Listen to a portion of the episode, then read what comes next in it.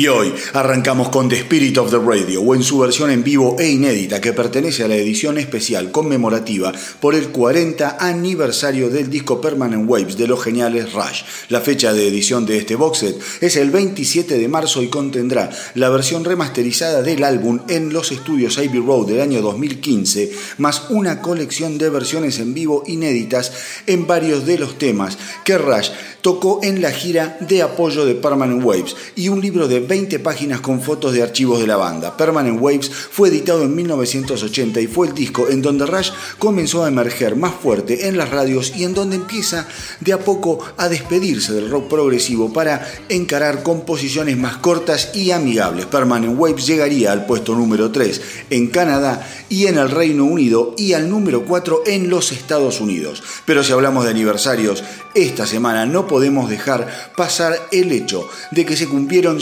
50 años, medio siglo, desde la edición del álbum que le dio vida al heavy metal. Obviamente estoy hablando del disco Black Sabbath, editado el 13 de enero de 1970. Ozzy Osbourne, Tony Iommi, Geezer Butler y Bill Ward fueron capaces de cambiar para siempre la historia de la música en solo 12 horas. Y es que el 16 de octubre de 1969, la banda entró a los estudios de grabación sabiendo que tenían dos jornadas de trabajo, una para grabar y otra para mezclar. Entonces tocaron en vivo con Ozzy cantando al mismo tiempo en una habitación separada a la de la banda. Prácticamente no hubo segundas tomas y los jovencísimos miembros de la banda suponían que un día entero era muchísimo tiempo para grabar un disco. Personalmente recuerdo la sensación de incredulidad que experimenté la primera vez que escuché el álbum. Todo lo que ahí sonaba era distinto. La densidad de las canciones, pesadas, con arreglos que iban desde la psicodelia al blues, pero vestidos con otras ropas, con ropas nuevas, que sin ser vistosas ni estridentes te estaban diciendo que a partir de ese momento todo sería diferente. Black Sabbath literalmente asesinó las ondas de amor y paz y nos puso el mundo de pies a cabeza proponiéndonos jugar a otra cosa, un juego que influyó a infinidad de generaciones y bandas, un juego que no solo fundó las bases del heavy metal, sino también del doom y hasta de gran parte del grunge más oscuro, como el de Alice in Change, por ejemplo. Y esto lo lograron cuatro bastardos sin gloria, liderados por un genio como Tony Yomi, capaz de reinventarse como violero luego de perder dos falanges mientras trabajaba en una fábrica y con un descarriado borrego disléxico y delincuente de poca monta, como era Ozzy Osbourne, un ser alienado y sin ningún tipo de aspiración a futuro. El destino los puso en el lugar y en el momento indicado, y sin saberlo, y casi cantándole en broma al demonio, produjeron un Big Bang del que aún hoy seguimos sintiendo sus ondas expansivas. Gracias Black Sabbath y felices 50 malditos años.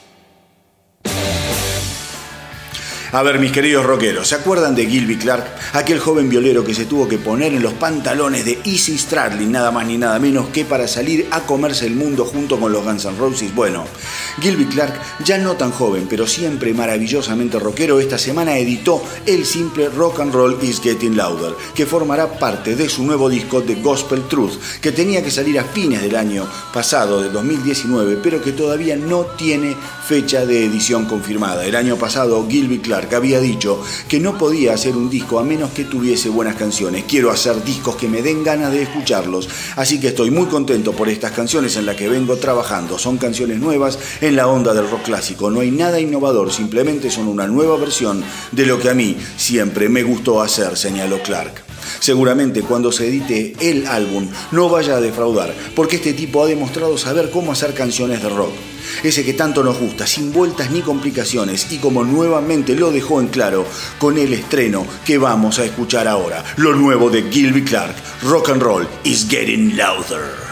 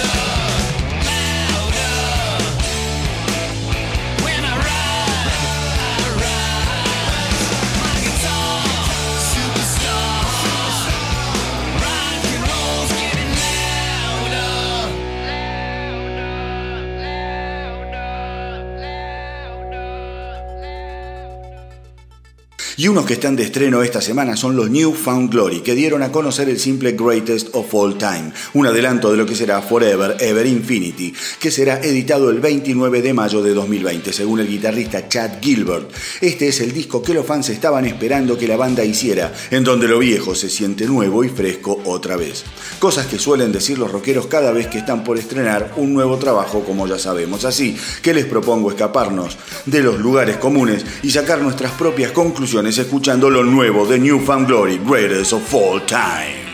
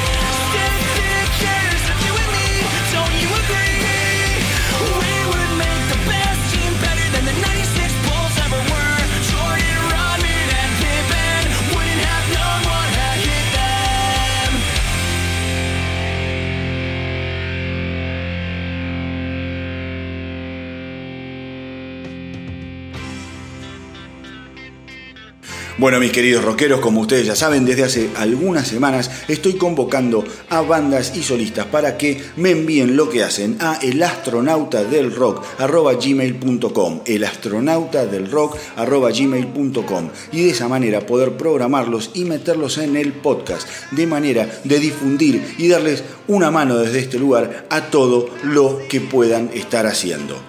Esta semana uno de los músicos que me envió su material fue Lucas Doco, que es un músico y compositor nacido en Buenos Aires, que compuso para obras de teatro musicales como Hadas y Sirenas, hubo otra vez, las putas madres, primer manifiesto de lo patético e historia de un sombrero de copa. Compuso las bandas sonoras además de películas argentinas independientes, como por ejemplo La Sonrisa Escondida y Sorgalim. En 2008 editó un álbum junto a Chineco, banda para la que compuso, cantó y tocó teclados. En 2015 editó su primer álbum solista, Canciones para no dormir, y en 2019 participó del disco Artaud homenaje a un gran disco, en homenaje al álbum clásico de Luis Alberto Spinetta, donde grabó una versión de Cementerio Club. Este mismo año también editó El Simple Tiempo y actualmente está por editar su segundo álbum llamado Mentiras. Así que Lucas Doco, como verán, tiene muchísimo para ofrecer y una carrera súper interesante. Lo vas a encontrar en Spotify y te recomiendo que escuches con atención lo que hace y cómo lo hace, porque son canciones íntimas, muy bien instrumentadas y producidas, pero también tiene canciones para arriba, como esta que vamos a escuchar ahora. Así que vamos con Lucas Doco y el tema Vos y yo.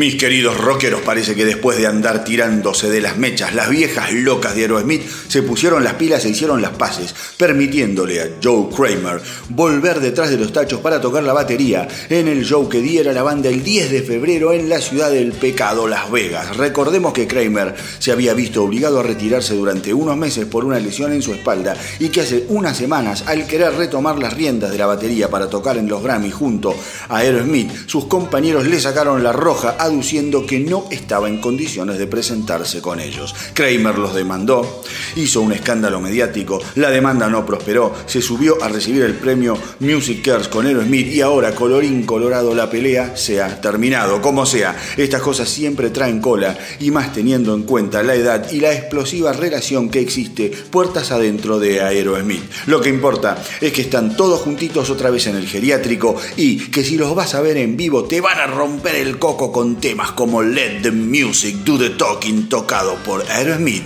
y Joe Kramer de nuevo.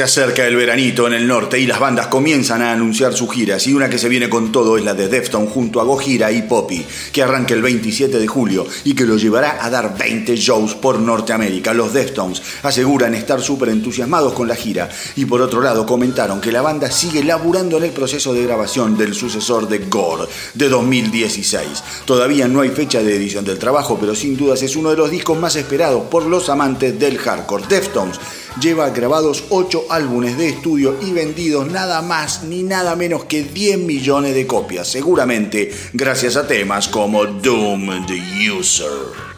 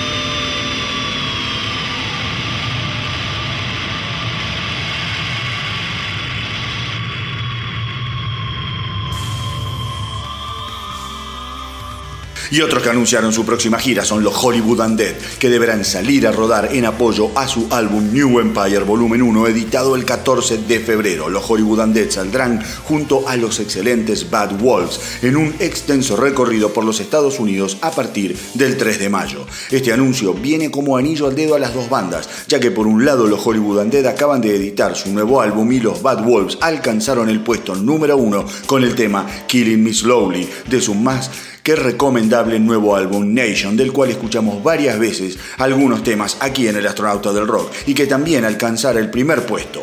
Por su lado, Bad Wolves también tiene planes para salir de gira con Disturb y los resucitados Stein. Así que ahora vamos a regalarnos un buen quilombo cerebral tejiendo un doblete infernal con Hollywood Undead y su Already Dead y después con Bad Wolf y Better Off This Way.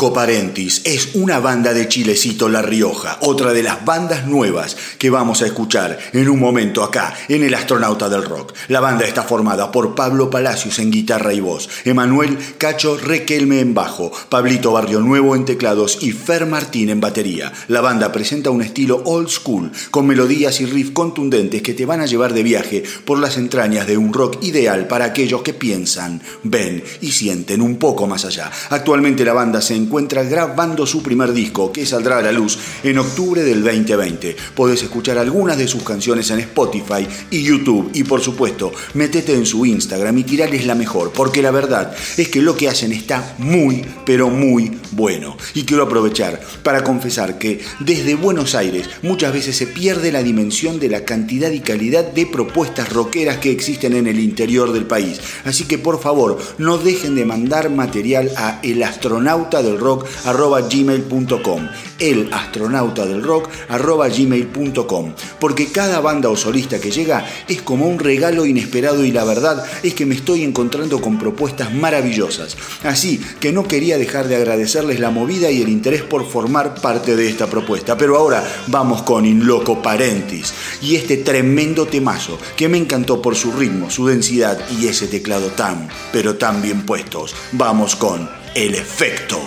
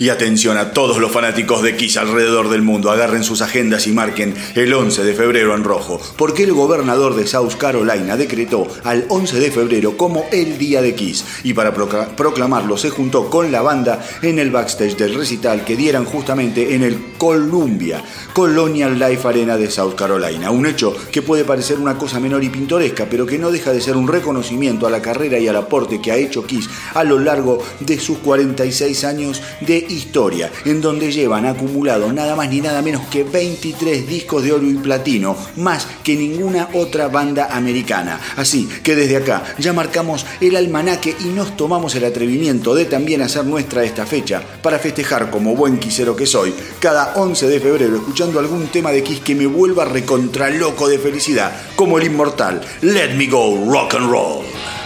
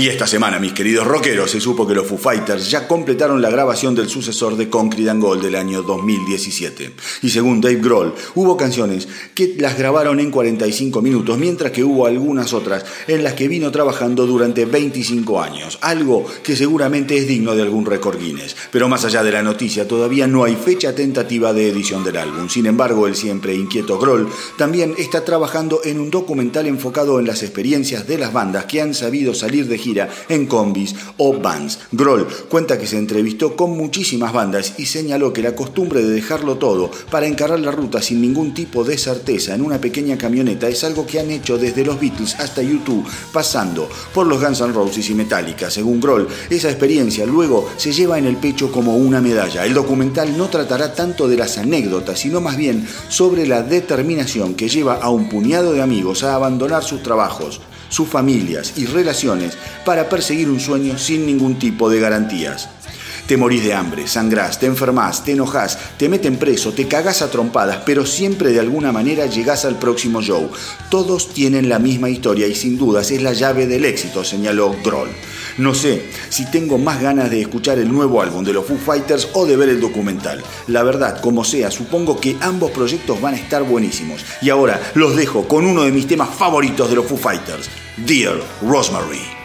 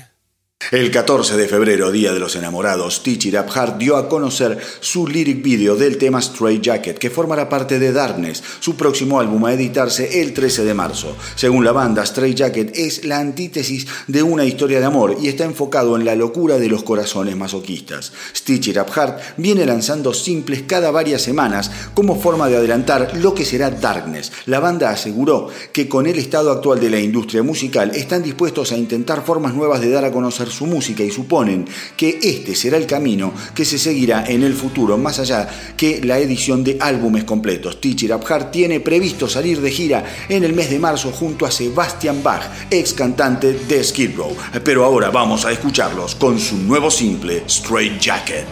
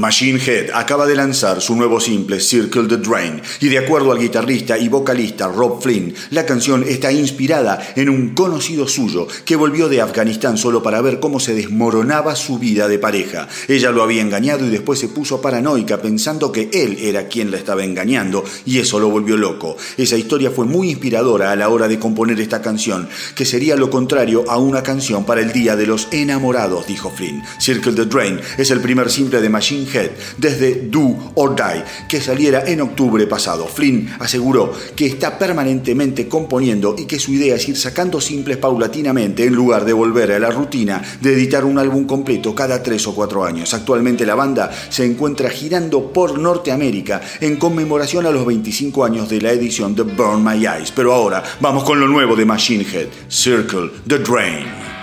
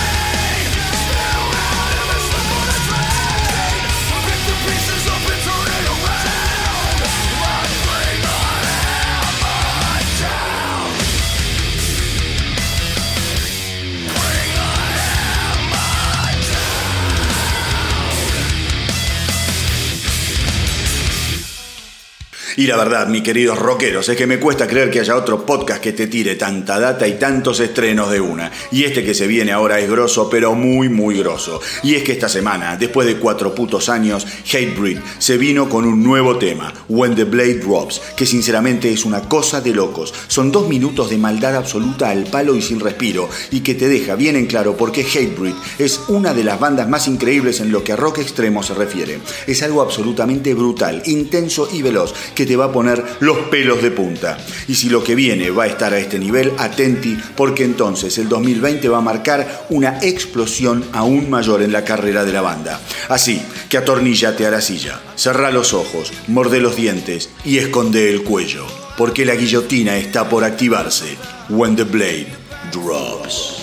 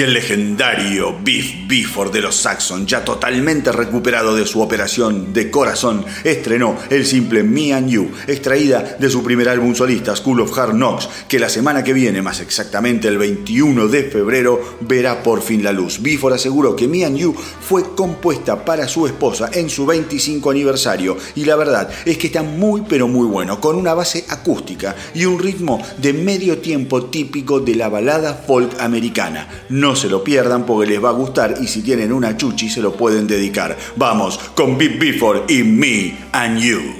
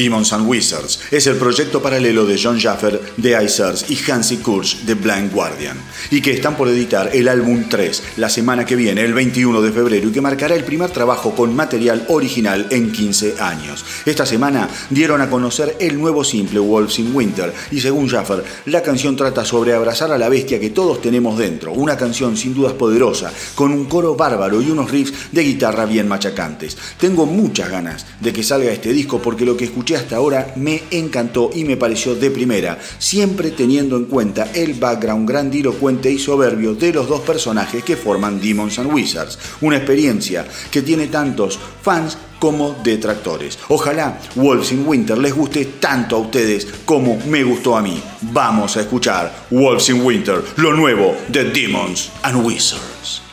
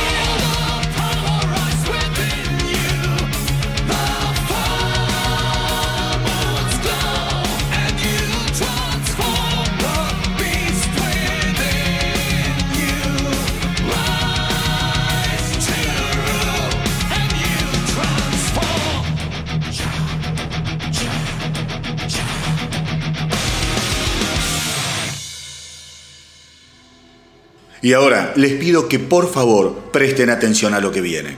Y créanme, que sé muy bien por qué se los digo. Hay músicos que son diferentes, tipos capaces de transformarse, de transvertirse, de adoptar otras formas más allá de lo que se conoce usualmente de ellos.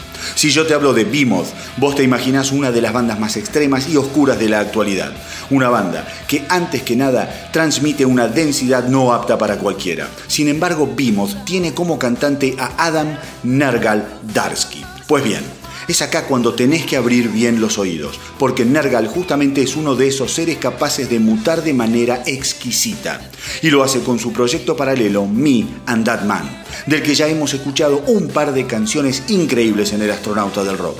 Me and That Man están por sacar el 27 de marzo su álbum New Man, New Songs, Same Shit, Volumen 1 y esta semana dieron a conocer el simple By the River. Y por favor, por favor, no te lo pierdas, porque es una joya que tenés que escuchar hasta el final, porque el solo de guitarra que cierra la canción es literalmente algo fuera de serie. Un broche de oro para un tema increíble. Vamos con Me and That Man y By the River.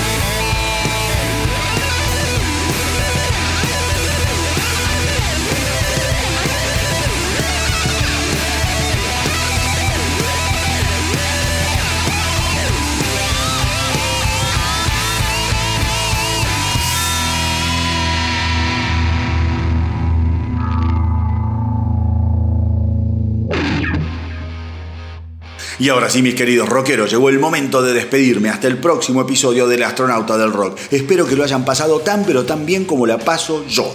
Recuerden hacernos el aguante en Facebook y en Instagram. Y si sos músico solista o estás en una banda, no pierdas más tiempo y mandame tu material a elastronautadelrock.gmail.com Ahí haceme llegar tu historia, estilo de música que haces, fotos, fechas de recitales y por supuesto los links que me den acceso a tus canciones. Así que ya saben, me mandan todo a elastronautadelrock rock gmail.com. Pero como no podía ser de otra manera, antes de decir adiós, tengo una yapa para hacer más llevadera la espera hasta el próximo episodio. Como les contaba hoy, al inicio del programa esta semana, se cumplieron 50 años de la edición de Black Sabbath y estuvimos escuchando justamente el tema que le da nombre al disco y que abre el disco. Me pareció entonces una buena idea cerrar el episodio de hoy con la canción que cierra el álbum y que personalmente amo hasta la ultratumba con una batería por momentos yacera, un riff de locos y un Ozzy inspiradísimo, sin dudas. Wicked World es el cierre de lujo para el disco que sin aviso cambió el rumbo del universo del rock. Pero bueno, ahora sí me despido y como siempre les digo, hagan correr la voz para que nuestra tripulación no pare de crecer.